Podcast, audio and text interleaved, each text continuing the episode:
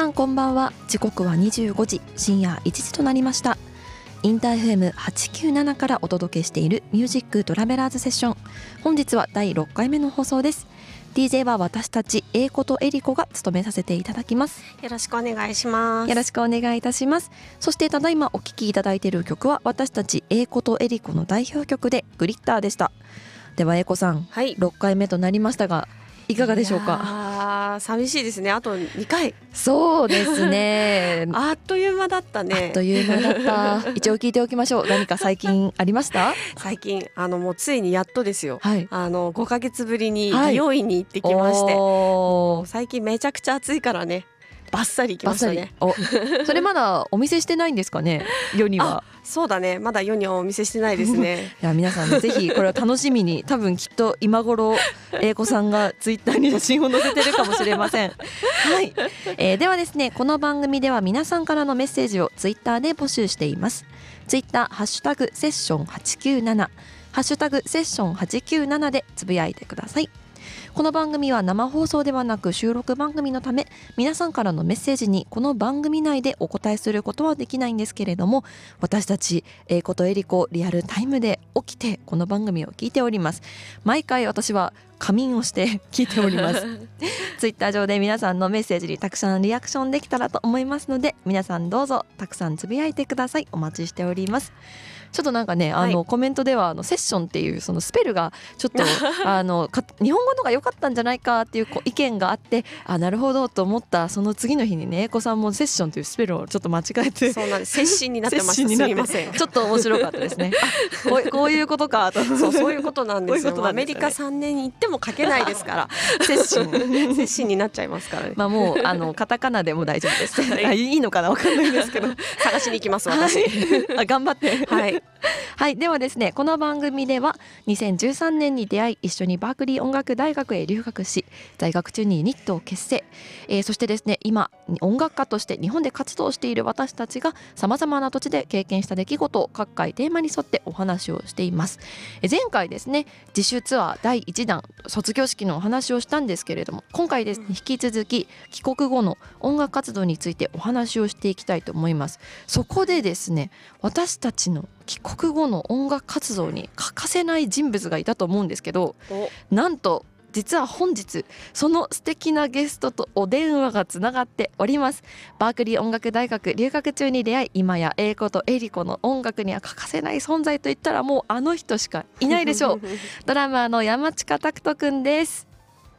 聞こえますか、はい、拓人くん。聞こえます。皆さんこんばんは。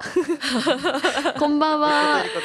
こんばんはドラムを叩かせていただいております。山近拓人です。あ緊張してますね。はい。よろしくお願いします。拓人くん簡単な自己紹介お願いできますか？えっと名前は山近拓人で。はい。今二十一歳ですね。お。年いってきますね、えー、若い。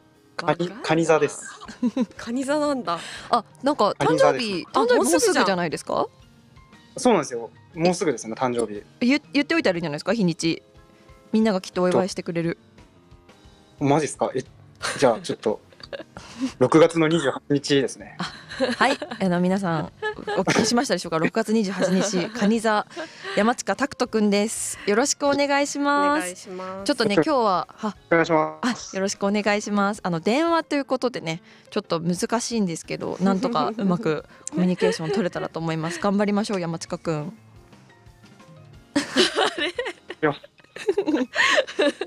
はいでは本日英子とエリコとタクトがお送りします。ちょっと私たちのリアルなね、はい、あのじゃれてる感じがうまく伝えられたらと思います。では今日は何を話していくかというとあの帰国後ですね実は私たちツアーをね2回してるんですよね、うんうん、その2回目のツアーについてちょっと話していきたいと思うんですけど、はい、タクトくん2回目のツアーどこに行ったか覚えてますか？2回目のツアーは確か東京と神戸と岡崎ですね。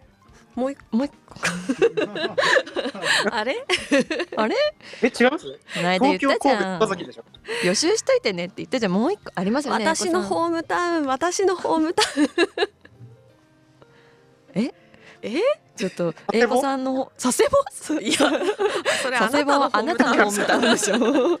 英子さんのホームタウンといえば愛知県え愛知県じゃないですか。愛知県。いやまあまあまあまあ、ね、一括りにしたらそうなんですけど、ね、一応あの岡崎の前に名古屋でも一応やってそう。岡崎に。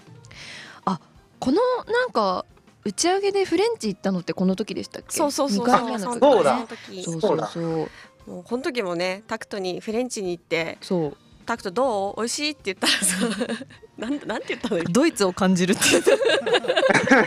そうもうすごい回答が返ってきて。ちょっとねやっぱり面白いですよね面白いね。さすがや。はい。そうタクト君覚えてる？ツアー2回目のツアーのこといろいろ。なんかこの間ちょっと話した時に自分あんまり過去のこと覚えてないですよねって言われたからちょっと不安なんだけど。そうあのー、このねあのラジオをねするにあたって、まあ、軽くそのメモ代わりにねあの台本を作ってるんですけどそこにねあの神戸のライブ「英子失踪事件」っていうメモがあって 前回ねあの実はラジオでこの話をしましょうって言ったら視聴者さんが「英子失踪事件ってなんだ?」みたいなちょっとざわざわ。英子さんのそうなることだからどっか行っちゃったのかなみたいな。それでそしたらタクトからも英子失踪事件って何でしたっけ？って言われて覚えてないっていう。いたじゃん一緒にっていうところな失踪って聞くとなんか、うん、本当に失踪したみたいななんか。そうだね。そうだね。じゃあちょっとこの英子失踪事件私からお話ししていいんですか？してください。私は何も覚えてないんで、ね、そうですよね。英子さんは覚えてないですもんね。いや実はまあ神戸で、まあ、ライブをしたんですよ。でまあすごいみんなであの燃え尽きて終わった後に、うん、あのそのお店でねそのまま打ち上げをみんなでしてたんですよね。そうそうで、楽しくみんなでお酒を飲んでああ今日のライブよかったねって話してて気づいたら英子さんがいなくなってたんですよ。それで私とタクトで「待って英子さんいないじゃん」ってなってしかもその神戸もねそのなんか慣れ親しんだ街でもないから。うんうんまあ、最初はちょトイレ行ったのかなって待ってたんですけど トイレに行ってもなんか誰もいないしお店の中にもいないしちょっと私とタクトで顔色が「え待ってえこさん本当にいなくない？やばいよねって言ってすごい電話とかもしたんですけど繋がらないんですよ。でちょっと神隠し誘拐みたいな いやもうそんなことになってるとはそう全く思わなかったね。そういや結構もう30分とか40分とか見つからなくてでも私とタクトで外に出て電話しながら「えそっちにいる？いないいないいない」って言ってぐるぐるぐるぐる回ってお店の人も結構総出で「ええ英子ちゃんいないんだって?」みたいな感じですごい探しててそしたらねなんと英子さんどこにいたと思います？あのお店の一番後ろのその荷物とか置かせていただいた場所の布に車って寝てたんですよ。そうもうお酒が弱くて弱くて完全に寝落ちしてました。完全にねなんかライブも終わって気持ちよくなって、うん、気持ちよくなってもうそんな音に。なってるとはねつゆ知らず気持ちよく寝ておりましたけど。子供のような子供のようなすやすやとした寝顔でしたね。すごい幸せそうに寝てました。なんかライブハウスの周りを2往復ぐらい2周ぐらいそうそうそうそう。走ってね探してね。申し訳なかった。英子さんねあのすごいよくほらお酒強そうって言われるって言ってたじゃないですか。お酒が強い顔って言われるんだよね。本当に飲めないんです。なんか。うんそうですよね。そう、まあ、ボストンでもよく飲んでは寝てた気がする。英子さんだってなんか一人でバーとかでウイスキー飲んでそうなイメージありますもんね。あのね一杯まではが頑張って飲むんですけどね。もうなんか二杯飲んだら気持ちよくなってあの寝ちゃうんで。タクト君お酒はどうですか？そうですね。お酒はあでもそんなにまだあのなんか飲飲んだっていうかあの自分が弱いか強いかも分かんないですね 正直。まあ21歳だからね、まだ飲めるようになってそうだ。まだ1年しか経ってないからね。ね。お酒一切。そうだよ。アメリカなんてほら21歳からだからお酒。そうですよね。そうだそうだ。じゃあそうですね、あの今後自分を探していってください。お酒が飲めるのか 飲めないのかこう何かそうツアーでねあの4か所で演奏したと思うんですけど、うん、3人でねあの仲が深まっていって、まあ、絆が生まれたりとか、その演奏のね感覚とかも少しずつ変わってきたと思うんですけど、うん、タクト君なんかこう変化みたいなのあったかな？私たちも3人で演奏していく上で。三人で演奏していく上での変化ですか？なんか国語の試験みたいになっちゃった。大丈夫かな？めっちゃ 繰り返してる。聞いていきましょう。どうですか、うん、そうですね。三人で演奏していく上で。あのなんかでもなんかこう ハプニングとか楽しめるようにはなりましたね。なんかすごい曲とかも結構長くて難しい曲とかも決めがめっちゃあったりとか。でまああのこうなんかまあ曲やってるうちで少なからずまあなんかハプニングが起こったりとか。あるんですけど、ね、最初の方はもうなんかそのハプニング一回起こっただけでなんかもう、まあ、特にお自分とえいこさんがなんかやばいみたいなもう顔面蒼白みたいな地獄みたいな顔して そうそう。本当に。確かに。そうですね。で最近はもうすごい、うん、なんかそれも楽しめるようにはなってきましたね、うん、なんかいいこと言いますね、ね、乗り越えてきましたね、うん、たくさんのハプニングを、確かにね、ではちょっと話尽きないんですけれども一旦ですねここで、えー、私たちから一曲お届けをしたいと思います。今回はですねタクト君の、えー、好きな曲を一曲選んできました。ディグランハマシアンで、えー、アルバムシャドウシアターよりドリップです。タクト君これどんな曲ですか？この曲はあの、まあ、先ほどご紹介いただいたようにあのティグラン・ハマシャンさんっていうそのまあ、アルメニア出身のピアニストなんですけど、うんうん、まあ、基本的にあの4分表紙は4分の4なんですけどその中にいろんなこう変拍子がとか、まあ、すごいレイバックしてたりとかしてすごいかっこいい曲なんで、はい、ぜひチェックしてください皆さんも。すごいかっこいい曲です。それでは聴いてください。ティグランハマシアンでアルバムシャドウシアターよりドリップです。どうぞ。お送りした曲はティグランハマシアンでドリップでした。ちょっと深夜1時大丈夫でした？このテンション。なかなか激しかったねもう。きっと多分。そうこれをなんか聞きな聞いた後寝ようと思ってた人これで完全に起きましたね。覚醒の曲だよね 完全に。頭をねこう振りながら聞いていただけたんじゃないかと思うんですけど。あのこの曲であの実は私たち3人であの佐世保で演奏した時にこの曲になんか3人ですごいハマってあの街でこれを歌いながら。そうこのねなんか独特のリズムの取り方を練習しようって言ってね。タクトに教えてもらってねあのげげげげげげげゲ三人で歌いながら商店街を歩くっていうそん思い出があるので選ばせていただきました、えー、お聞きいただきありがとうございましたありがとうございますインター F. M. 八九七エイコとエリコミュージックトラベラーズセッションインター F. M. 八九七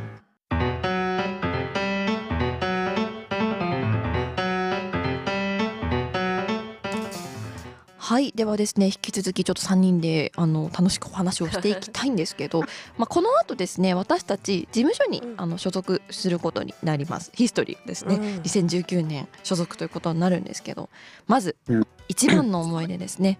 東京ジャズですよね。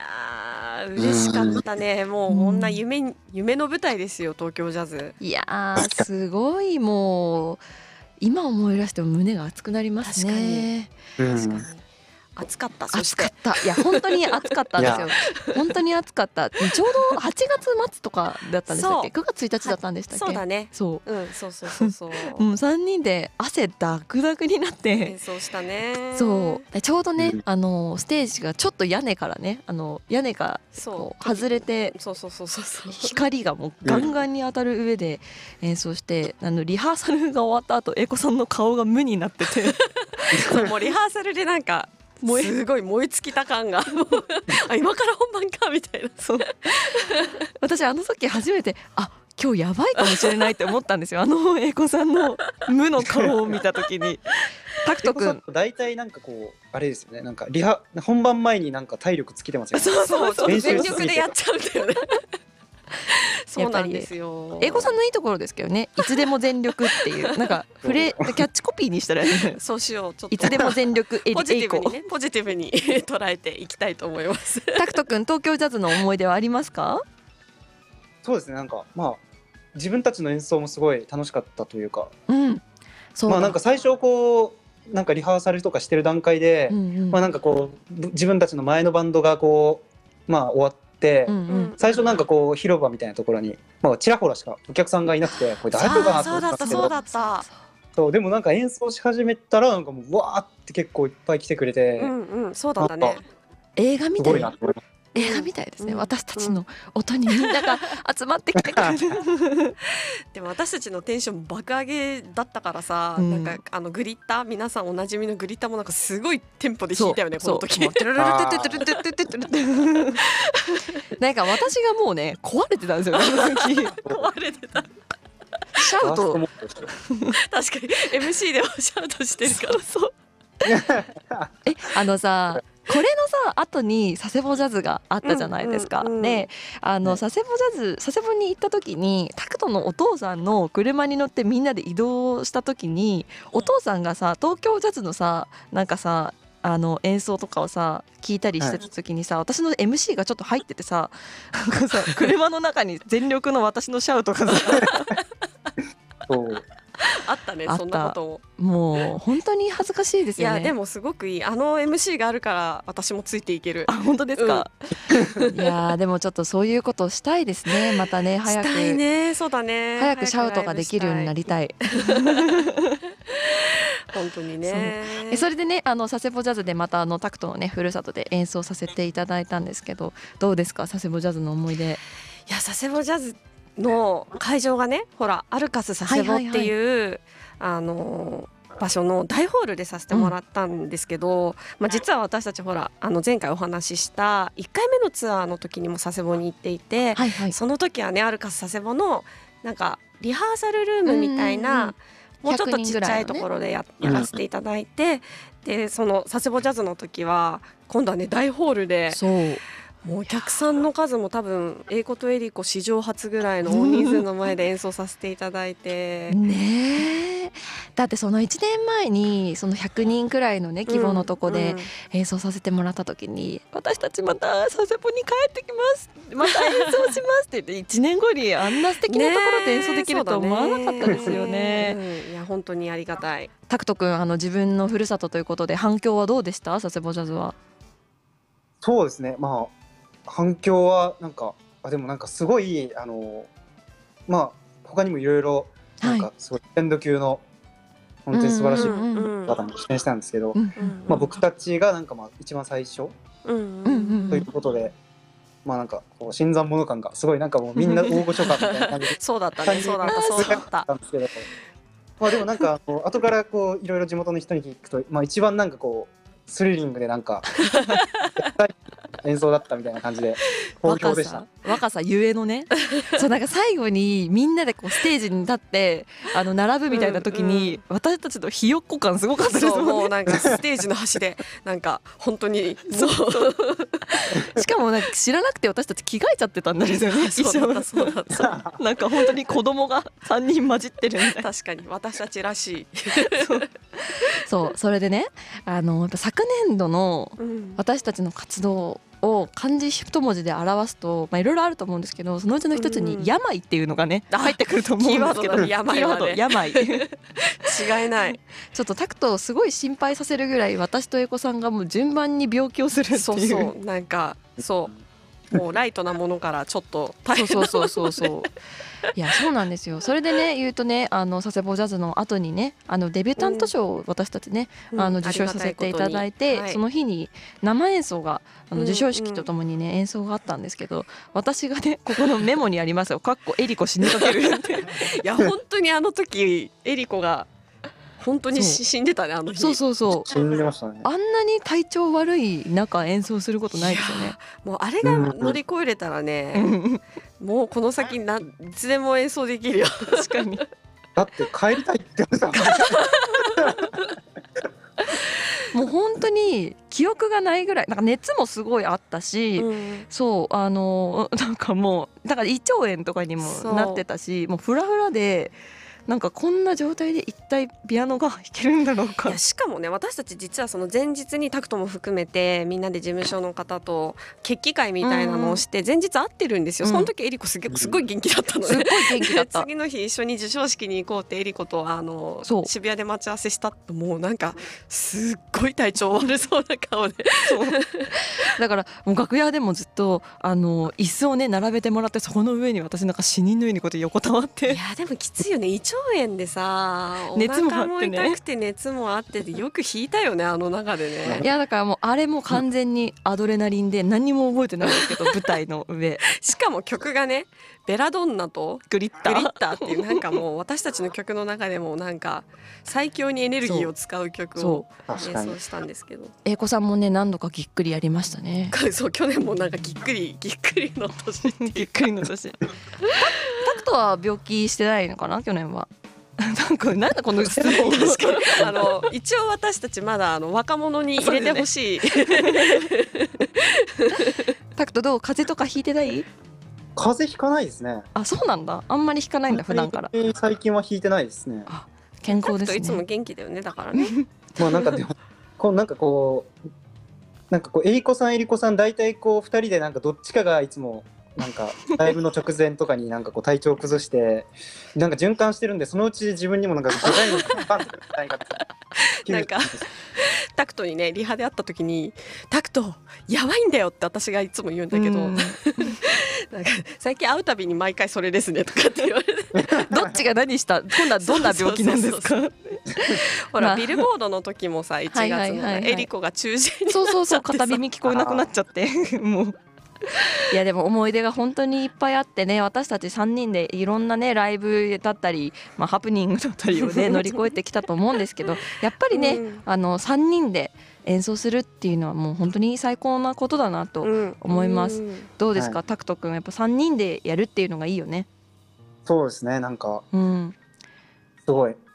まあなんかそういうハプニングが起こってもうん。なんかとか起こってもなんかこうみんどっちもなんかみんなこうすごいポジティブというかうんうんなんかこう、今日マジ最悪みたいな。で、なんかこう、ドヨーンじゃなくて、なんか、英子さん、びっくりやったんすか？マジウケるみたいな。そうそうそうだよ。インター FM のライブガレージの日も私ぎっくりであのコルセット巻きながら弾いたんです実はあれ。だからなんかあの映像上がってるんですけどあの時のすっごい不自然だって友達に言われる。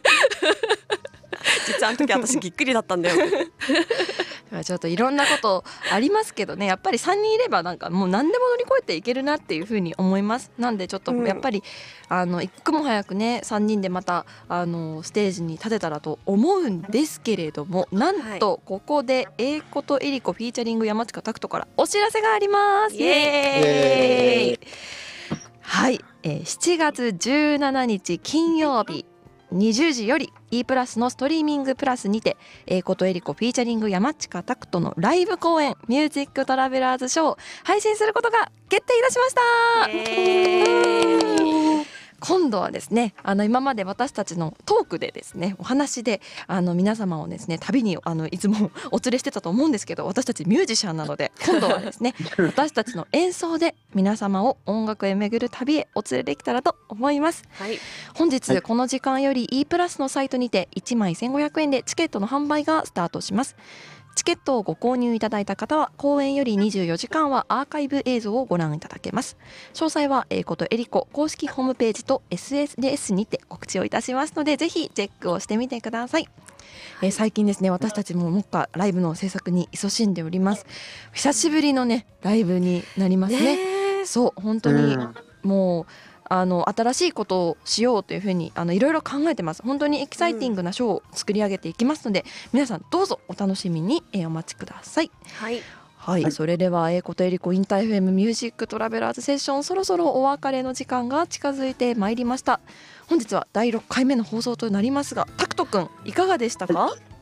い。や、すごいなんか、まああの、こんな感じで、なんかラジオ出演とするのも初めてで、電話でちょっねとなんですけど、確かにね。うんまあでもすごい楽しかったです。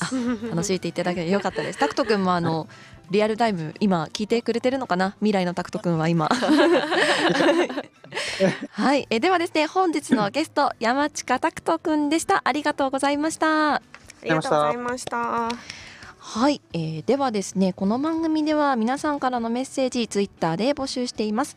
番組への感想質問があればツイッターハッシュタグセッション897ハッシュタグセッション897でぜひつぶやいてください、えー、では引き続き番組からキャンペーン企画のお知らせです。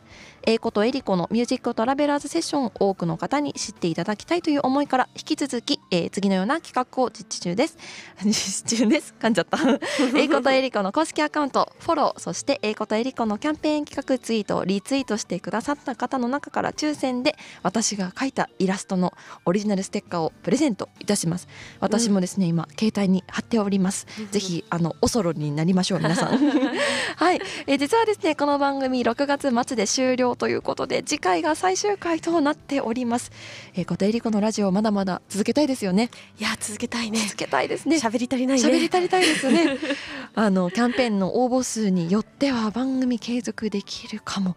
もうなんかたくさんの方がね、うん、毎日本当にリツイートしてくださってすごく嬉しいんですけど、うん、まだまだ足りないです。ぜひご協力お願いいたします。お願いします。はいこちら締め切りですね。今週金曜24時までとなっております。ぜひよろしくお願いします。